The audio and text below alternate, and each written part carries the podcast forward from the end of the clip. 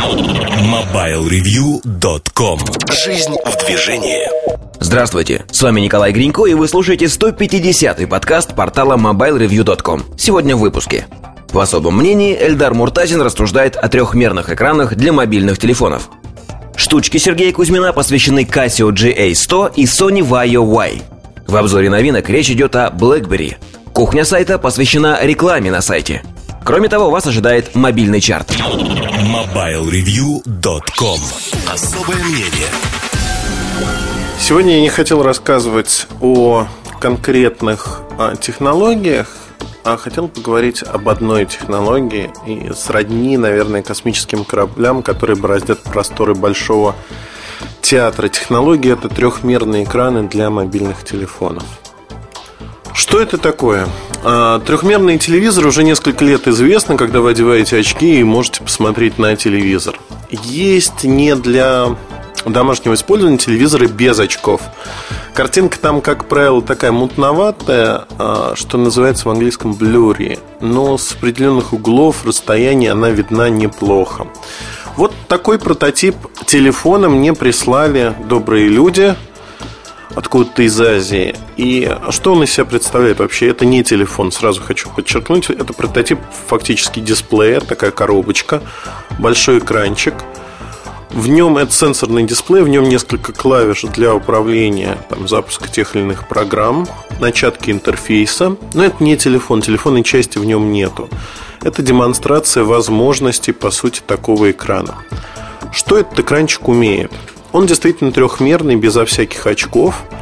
Картинка не под всеми углами видна, но если вот смотреть строго вот прямо на экран, то окажется, что он действительно такой объемный. Объемный и в какой-то мере как голограмма. Даже хочется протянуть иногда руку и потрогать предметы. Что в этом прототипе есть такого интересного?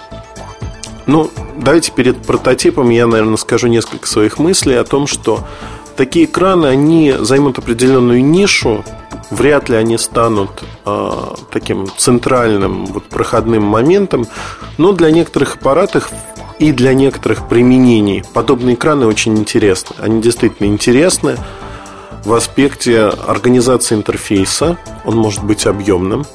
И действительно, если добавить сюда управление вот этим объемом с помощью встроенной камеры, с помощью жестов, когда не надо касаться экрана, например, можно покрутить шарик или можно кубик покрутить некий, передвинуть предметы. Вот это становится действительно интересным, интересным во всех смыслах. Это первый момент. Второй момент связан с тем, что я не могу придумать сейчас массового применения этой технологии. То есть это такая фишка приятная, но не более того. Но вернемся к прототипу этого экрана и что за фишка есть в нем. Вот то, что я сейчас вам рассказываю, это, наверное, очень плохо, но с меня не взяли идеи и сказали, что я могу распоряжаться этой информацией как угодно, не называя производителя. Поэтому я, в общем-то, вам все это и рассказываю. В одни из первых в мире узнаете об этой технологии. Это интересно, на мой взгляд. Вот в этой технологии есть еще очень интересный момент. Момент, связанный с тем, что она не будет, наверное, как сказать, а, массовой, даже не в силу дороговизны. Давайте посмотрим на телевизоры. Телевизоры развиваются. Вот я недавно купил телевизор а, нашей бабушки. Там, в 98 году мы покупали 31 31 дюйм, по-моему, телевизор или 29, не помню. Филипсовский телевизор на электролучевой трубке. Он стоил около полутора тысяч долларов. Классный телевизор, 100-герцовый. Ну, во всех смыслах хороший. Стереодинамики. Ну, в общем, круть, круть, круть. 10 лет назад я купил плазму. 10 или 9 лет назад. Ну, в общем, за какие-то несмешные деньги, больше 10 тысяч долларов, плазма, которая так, в общем, как и этот телевизор, пылится. Пользуемся мы крайне редко ей. А тут на днях мы поехали, заехали в Медиамаркт, я купил 32-дюймовый телевизор вместо 14-дюймового Sony Trinitron, который стоял у бабушки. За, ну, в общем, 16 тысяч рублей. Фактически на развитие телевизоров, на развитие вот этой области техники очень хорошо можно проследить, как технологии развиваются в принципе. Растет диагональ, растут характеристики аппаратов, они учатся поддерживать разные форматы. Можно воткнуть USB-флешку и читать с нее фотографии, музыку и тому подобные вещи. То есть телевизор превращается в некий медиацентр в доме. И с каждым годом это будет происходить все больше и больше. Одновременно с этим растет количество технологий, связанных с картинкой, с изображением, то есть основной функцией телевизора. И они становятся трехмерными. То есть трехмерные телевизоры это следующий бум, который прогнозирует, будет он или не будет, это другой вопрос. Но а, главное, что аналогии тут работают. И вот эта технология экранов, она пытается масштабироваться на маленькие устройства. Получается неплохо на самом-то деле неплохо, наверное. Вот в этом году вообще про масштабирование, если говорить, тот же Samsung э, запустил э, технологию изменения картинки для Super AMOLED экранов Digital Natural Image Engine DNIE. Вот эта технология, она все время, всю дорогу использовалась в телевизорах, а тут вдруг ее неожиданно внедрили в телефоны – внедрили в телефоны, и действительно разница в картинке видна, видна невооруженным взглядом. Картинка лучше. Вот что-то подобное будет происходить в дальнейшем с теми технологиями, которые приходят а, на большую технику бытовую, дальше реутилизируются на другую технику. В частности, на мобильные телефоны. Но вернемся к прототипу. Не потому, что говорить не о чем, я так вот растекаюсь мысли по древу, а просто потому, что хотел немножко вводную дать. Наверное, вот так. А вот эта коробочка, что она из себя представляет? Это большой экран. Если смотреть на него а, под углом, то картинка становится размытой, не очень удобной.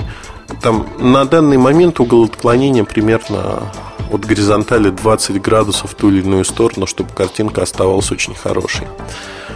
А, одна из демонстрационных штучек внутри это интерфейс трехмерный – Фактически это вид на рабочий стол под небольшим углом, на котором лежат разные предметы. Эти предметы можно рукой перетаскивать. Экран сенсорный, он позволяет это. Но вот тут создается в голове такое, знаете, неприятное чувство. Не знаю, как его описать, когда вы прикасаетесь к экрану, вот голова говорит, тут должен быть объем, а объема нет. То есть вы прикасаетесь к плоскости и тащите все-таки плоский предмет, нет никакой отдачи тому подобных вещей. Если, э, как я сказал, со встроенной камерой это можно будет делать, это будет, наверное, удобнее. Голова, по крайней мере, не будет так стонать, что глаза видят одно, а руки чувствуют другое. То есть полный обман чувств. Дальше больше. Э, одна из игрушек, она хорошо известна по айфонам, по андроиду, по другим телефонам. По Windows Mobile не знаю, вроде неизвестно. Это такой шарик, который надо, э, отклоняя телефон в ту или иную сторону, гнать по полю между дырочками и довести до финиша, до там самой главной дырки. Не помню, как она называется, вот тут она есть. И вы знаете, мне нравится, как она выглядит на айфоне, на андроиде. Тут это просто снос крыши, потому что действительно э, фактически вы держите такую коробочку с лабиринтом в руках и полное ощущение, что она физически имеет высоту, вы видите шарик, вы видите, как он катится, вы чувствуете, как он стукается о стенки. Это круто. Круто вот э, без всяких скидок. Это действительно производит неизгладимое впечатление. Когда вы пытаетесь тронуть лабиринт и понимаете, что его нету, что это плоскость. Ну, это снос крыши, снос башни. Есть какая-то старая игрушка э, с самолетиком, который летит через прерии. Ну, то есть вид на самолетик сверху. Он объемный, отбрасывает тень. Но она мне не понравилась. Не понравилась тем, что, ну, в общем-то, тут никакой демонстрации возможности этого экрана как таковых нет. Ну, чуть-чуть, да, показано. Э, интересными показались объемные списки вот сами списки показали, как меню может быть реализовано. Объемные они не столько трехмерные, сколько это всякие украшательства списков. Они отбрасывают тень, эта тень видна. Знаете, ну как своего рода таблички. Красиво. Но, наверное, вот на этом можно сказать, что все, потому что в аппарате а, больше ничего так особо нет. Есть несколько режимов, которые демонстрируют возможности этого экрана. Но экран а, вот тут я, наверное, начну врать безбожно, потому что я не читал спецификации на него. Но то, что вот помню из разговора, что это экран второго поколения. А коммерческая эксплуатация таких экранов не будет производиться, потому что они по энергопотреблению, по другим вещам, в общем, не оптимальны. Ожидается, что первые рабочие прототипы телефонов появятся через 3-4 года. Это уже будет пятое или шестое поколение таких экранов. Сейчас э, фактически идут разработки этой технологии для мобильного применения. И, э, возможно, ну, тут идет разработка не только технологий, но и областей применения, приложения, скажем так, экосистемы, где это будет применяться. Кстати, вопрос к вам. Вот интересно, а что вы думаете, где можно найти применение для такой технологии трехмерных экранов на мобильных телефонах? Например, экраны диагональю от 3 до 4 дюймов с достаточно высоким разрешением. То есть, если вы придумаете, будет очень интересно, где действительно можно найти для таких экранов и таких устройств применение в жизни. Но завершая вот этот короткий рассказ, просто хотел поделиться своими приятными впечатлениями о необычной штучке – Надеюсь, что вам это тоже было интересно. Это будущее, это будущее, которое придет на рынок 3, 4, 5 лет. Но оно придет. Придет не массово, но в любом случае показывает, что рынок не стоит на месте, разбивается, и технологии, которые изменят наше представление о телефонах, их много. Непонятно, куда рынок пойдет, но таких технологий много перспективных.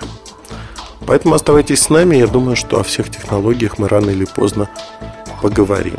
Удачи, хорошего настроения. MobileReview.com Жизнь в движении